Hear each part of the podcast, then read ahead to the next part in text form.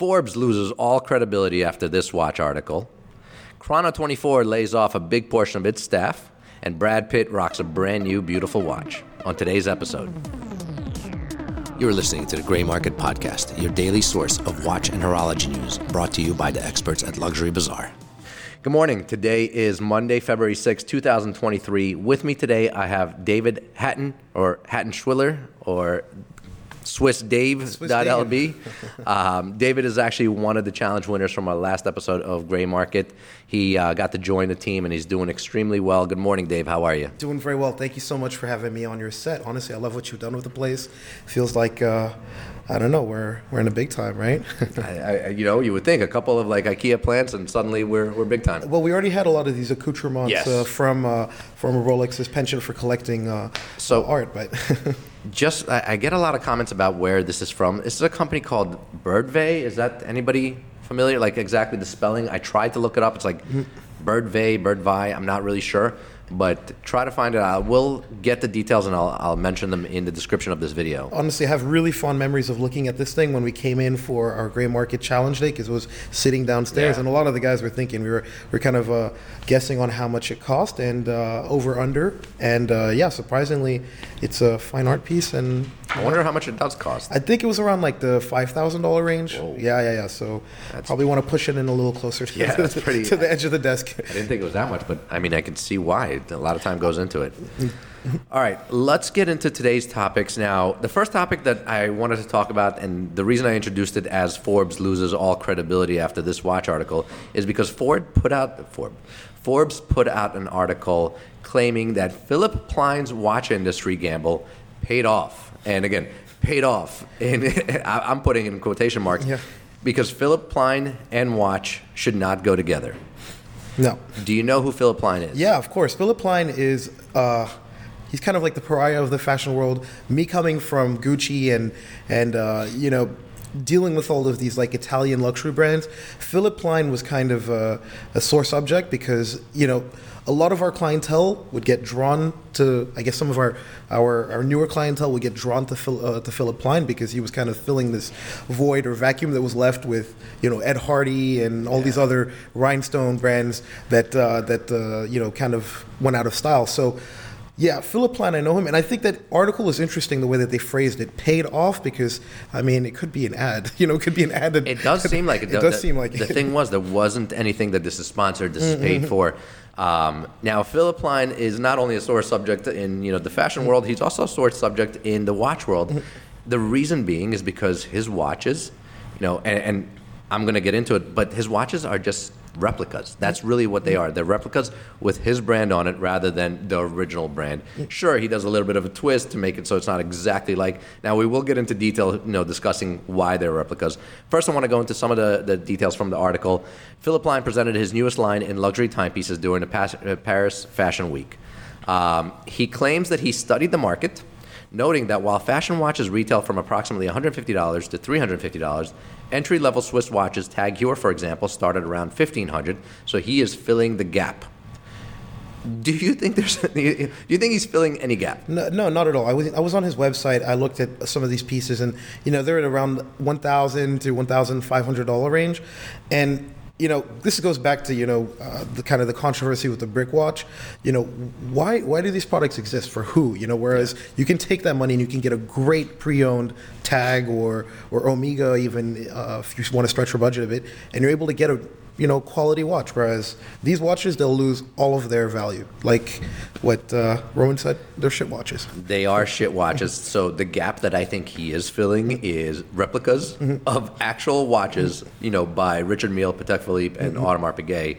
I'm actually going to have Ian pull up pictures of these watches, um, and I know you can't see them, but you have actually. You know what? Here, I'm going to show it to you so that you are familiar with what I'm talking about. I want you to tell me exactly what models, you know, what watches Oh. we're looking at here.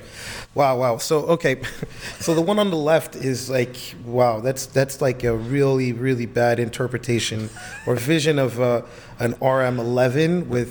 I, I, don't know what's going on there. It's a rainbow dial. It's a rainbow dial. It, it really is a hodgepodge of everything that's you know, in French we say mauvais goût, which means bad taste, right? So when this is, you know, when you have the rainbow dial executed on an AP or on a Rolex Daytona, it's done tastefully, you know, because they're, it's, it's, even though it's opulent, it's showing restraint. This is just a, it's, it's really like it was generated by AI. it's like let me take the best things about watches today. Yeah. So pulled okay, rainbow dial is very big right now. Let's pop that in there. A skull, let's do that. Everybody loves skulls. You mm-hmm. know, Richard Mille's you know hottest brand right now. Let's combine mm-hmm. all those things. Tell me about the middle one. That middle one is. It looks like they they ran out of money for the rest of the screws on that bezel because it's like a it's a royal oak. it's and it's a Philip Plein brick. brick. Yeah, it's a Philip Plein brick, but without with four squares uh, with four screws. I don't really like that. It doesn't. There's something with the symmetry is is weird. The bracelet, okay, kind of kind of is uh, staying true to the homage, but you know from the late from the bracelet onwards, it, I'm totally lost. I'm totally lost. And the one all the way to the right. One all the way to the right. That's really like a between like a an aquanaut and like a uh, a Piaget polo. You know, something very strange. Maybe with like an artisans de Genève. Uh, you know, ethos to it, but it's it's it's it's very odd. You know, It I- seems like he just ripped off the Aquanaut design. and and I, what's what's strange is that I wonder where these watches are built. Actually, I, I wasn't able to to find that out because I know Philip Plein, his uh, company is based in Lugano, right? So a lot of these fashion houses are going to be based in Lugano. So about you know about an hour and a half from uh, Milan because they have you know they, they're relatively close to you know Milan, the fashion mecca of the world, and they also benefit from low Swiss taxes. So you have um, you know Gucci, you have uh, all kinds of Bally, all kinds of different brands that are located there. So I wonder if his watches are made in Switzerland. I mean, so they do look like they are mechanical. They don't look like they're quartz watches. Um, but, and again, this is personal opinion. If you own a Philip Plein watch, I, no disrespect, you know, this is just not our scene as you know watch retailers. We um, we're not huge fans of fashion watches, especially when they're replicas of existing ones. If you if you want to be creative mm-hmm. and create, like let's say today, if today you were going to create your own fashion watch, mm-hmm. I assume you wouldn't just go you know out and rip off an mm-hmm. existing look or an existing design. You know, this is what he did. Yeah, this is definitely a bastardized design. Uh, it's not. It's not at all coherent, cohesive, and it doesn't stay true to any homage that they're doing. But uh, I have a question for you. Is there any fashion watch that you would maybe like to wear, or or that you appreciate?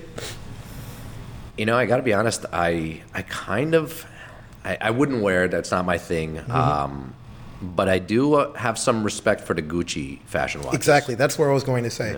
Because Gucci, Gucci fashion watches or Gucci timepieces, they're actually their own separate company, but under the uh, umbrella of Kering and Gucci. They're all made in Switzerland in uh, in, in Neuchâtel. Um, and what's interesting, the one that really, one of the watches that really ticked my boxes was back in the day. They had that digital Gucci watch, Yeah. the round one. Yeah. I thought that was a, such a novel and, and unique use because there you're right you're having a digital watch that's you know quite affordable and accessible but you're I guess elevating the materials kind of like what they would do with the uh, a uh, Casio or sorry a Timex uh, Mr. G uh, like like the G-Shock Mr. G's. So, have you ever have you watched the House of Gucci movie? I didn't honestly. I ha- I haven't. I, I worked at Gucci for the longest time. There was always a speculation about this show, about this movie, but you know, my attention span for movies isn't isn't where it should be. you know? I, I recently listened to a podcast about the entire history of Gucci and how it came up and all that stuff. And one of the best decisions that they made, um, and again, I I can't remember which um, which CEO it was at the time that made this decision, was to stop all licensing, to just limit all licensing. They were you know abusing the name, um, and to bring it all in house, limit the, the production to only what they wanted to do.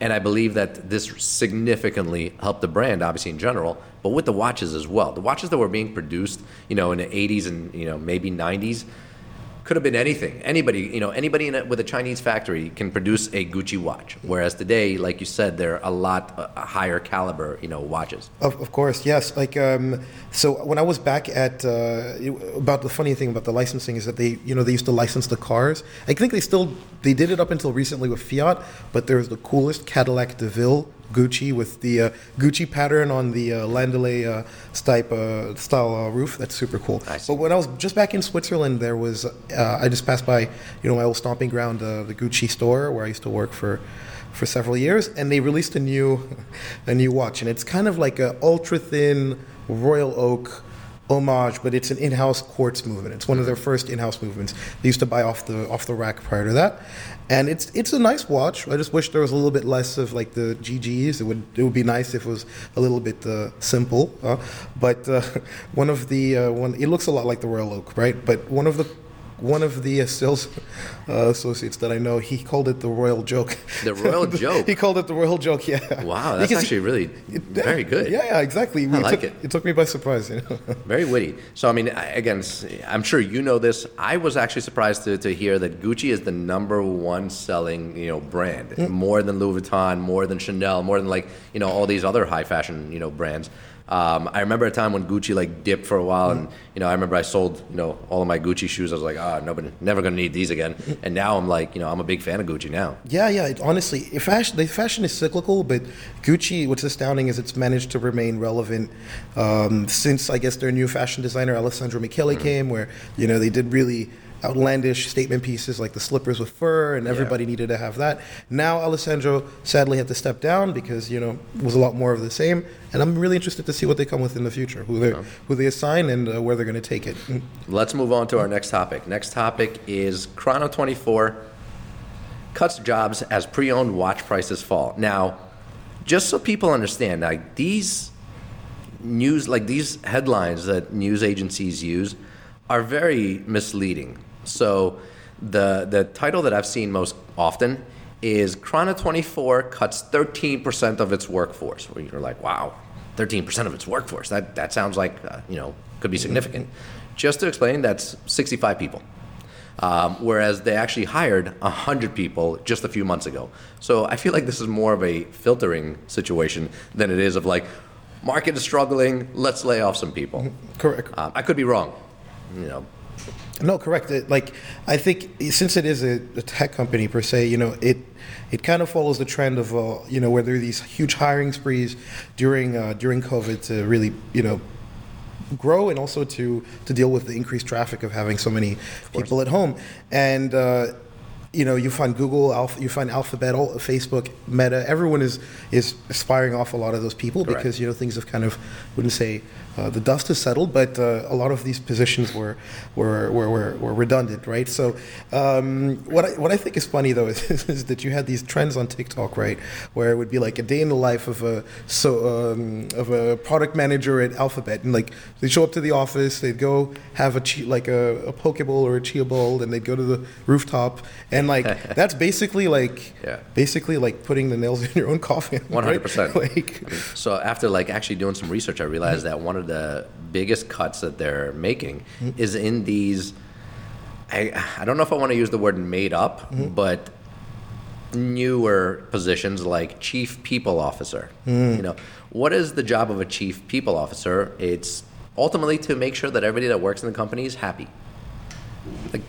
Isn't that HR? Like isn't that just like, hey, I pay you. I Right. hope you're happy with the money that I pay you. right? I mean, that was when was that not enough? Like, I don't, we don't need. I mean, we're lucky to have a ping pong table, but I'd, I'd come to work just as happy if we didn't have a ping pong, ping pong So, table. Chrono 24 doesn't actually sell watches. They're just a digital marketplace, mm. which means that the rise or fall of watch prices doesn't have much to do with them. Mm. Sure, they make a small percentage on transactions that happen through their marketplace, but they are a technology company, like you said, mm. And their workforce is made of technical people. So, like you mentioned, if they overhired and now they're you know downsizing, it's all only because they were swimming you know in in transaction fees when the market was booming, and now that it's not you know it's not again a lot of people say it's dying, it's dead, it's you know phased down in the pool. It's still way better than it was in 2019 pre-pandemic. Of course, of course. Yeah, like it, you know, you have to plateau. You can't have this exponential growth that continues until affinity. You know, eventually things cool, cool down and then they go up. I mean, that's just the way that's just the way it works. But um, yeah, Chrono 24 is, is it's it's an interesting resource to see what's out there. But you know, it's quite frustrating today. Even you know, I called three guys on Chrono 24. Oh, sorry, we don't have the watch. So it's not an actual Yeah. representation of, of the market. And I think them firing X amount of people isn't an actual representation of the environment too. They're very much uh, in their own, own own sphere. Oh, 100%. Um, so it, it goes into the decline in secondhand prices for the top brands has been linked to rising inflation, inflation, slowing economic growth in the U.S. and Europe, and the crash in cryptocurrencies. Sure, that I can agree with. But the one, I don't remember where I saw this, read this, somebody said it to me. You know, a tree only grows so high. Now, there's a reason. You know, a tree, if, you think about it, trees can continuously grow forever, but they don't. It's the same thing with markets. You know, the watch market has been booming for the last, you know, two, th- let's say almost three years. Um, and it can only reach a certain level. It can't sustain the continuous growth. So it's coming back to, to normal. It's coming back to, to where it really should be. And I can't say that this crazy growth that we've had is overall beneficial. Sure, yes, we were busy. We were doing a lot more transactions. But for the general sake of the watch market itself, you know, I don't think it was healthy. How, you know, what do you, what do you feel about this? Oh no, of, of course, because it, it now that now that there was a slight downturn and things are, are, are, are plateauing, you know, I wouldn't say buyer confidence is gone, but people are still, you know, they're unsure of where, where the market's going to go, and that kind of breeds uncertainty for the buyers. People who are either waiting for, for you know, prices to go down and then, you know, missing out on an actual deal, or even so, just people who don't want to take the gamble and risk, you know, because they're not feeling that they're getting something that's uh, worth value, right? But um, it's always the right time to buy, especially when. I agree, especially when you're buying it for yourself. for sure, exactly. not not trying to push anybody to actually buy. I mean, but I think I feel like if you're buying something for yourself, to wait and hope that you might get another two percent, three percent, five percent, ten percent off.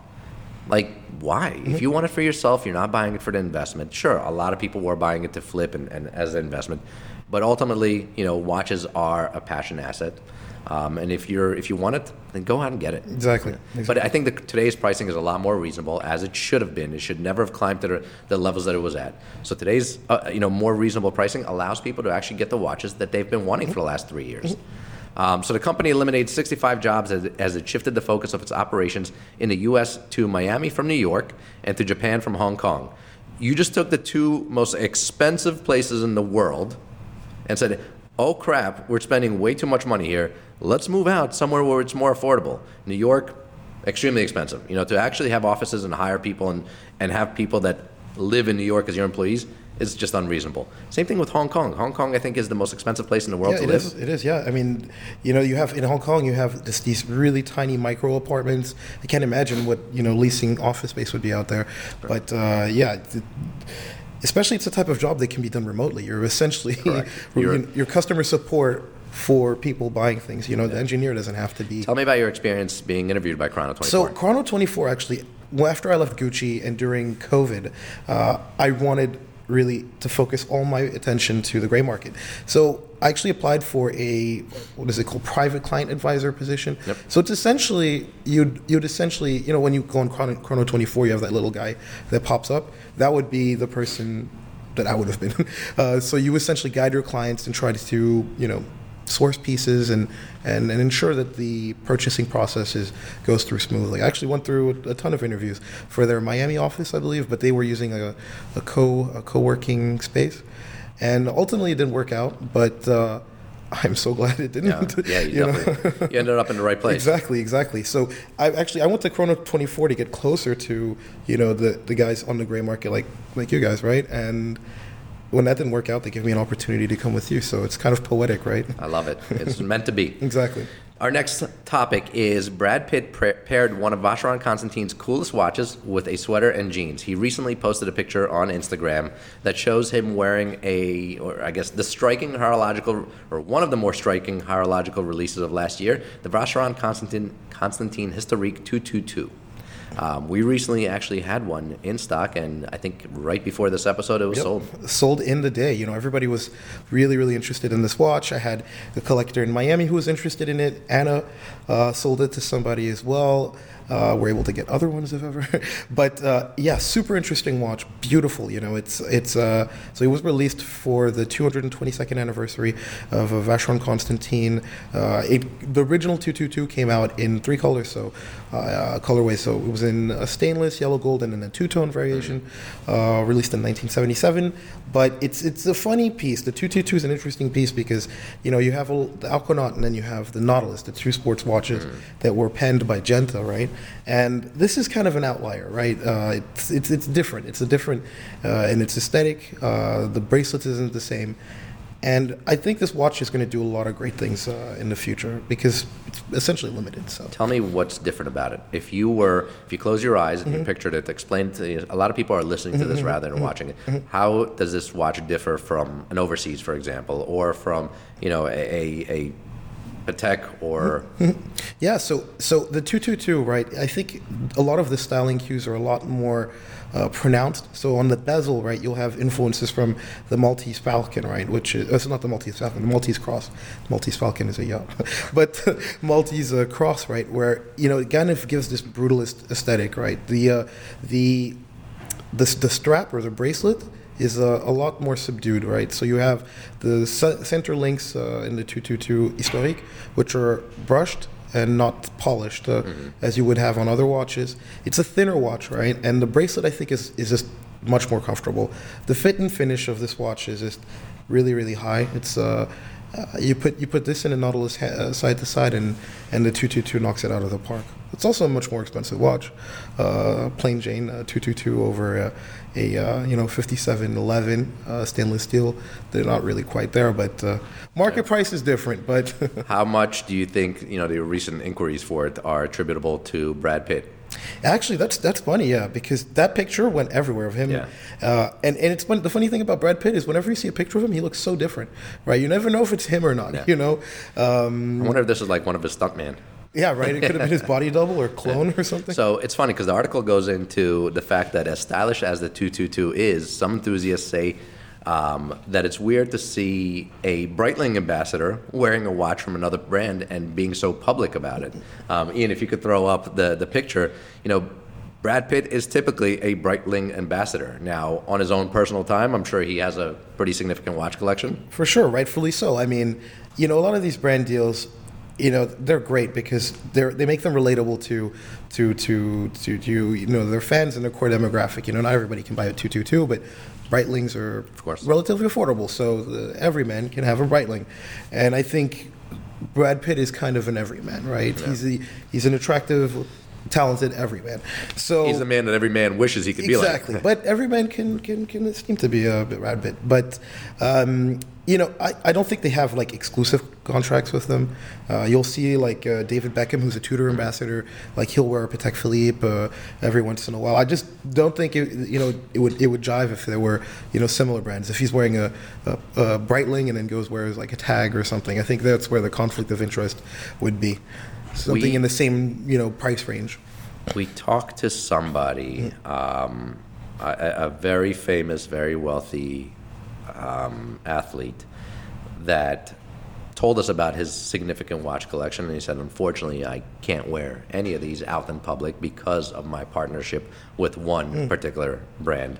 Um, so it was funny because we're in, interior, like inside, we are talking like, what's the point? Like, where do you wear them? Just around your house? Like, you know, if you like, imagine going to a friend's house and somebody snaps a, a picture of you and posts it on Instagram. That could ruin your entire relationship with that brand.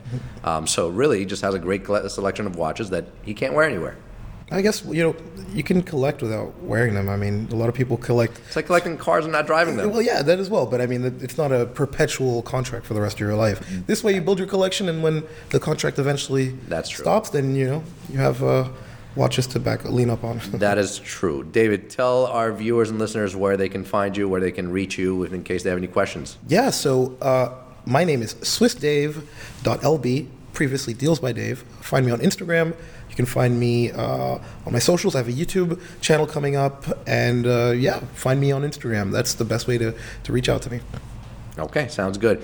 Ladies and gentlemen, thank you very much for tuning into this episode. If you like what we're doing here, make sure to let us know by commenting, liking, subscribing, writing a review for the podcast. We want to make sure that we're putting out an episode every single day. And in order to do that, we need to know that you're into this sort of content, and we'll continue doing this.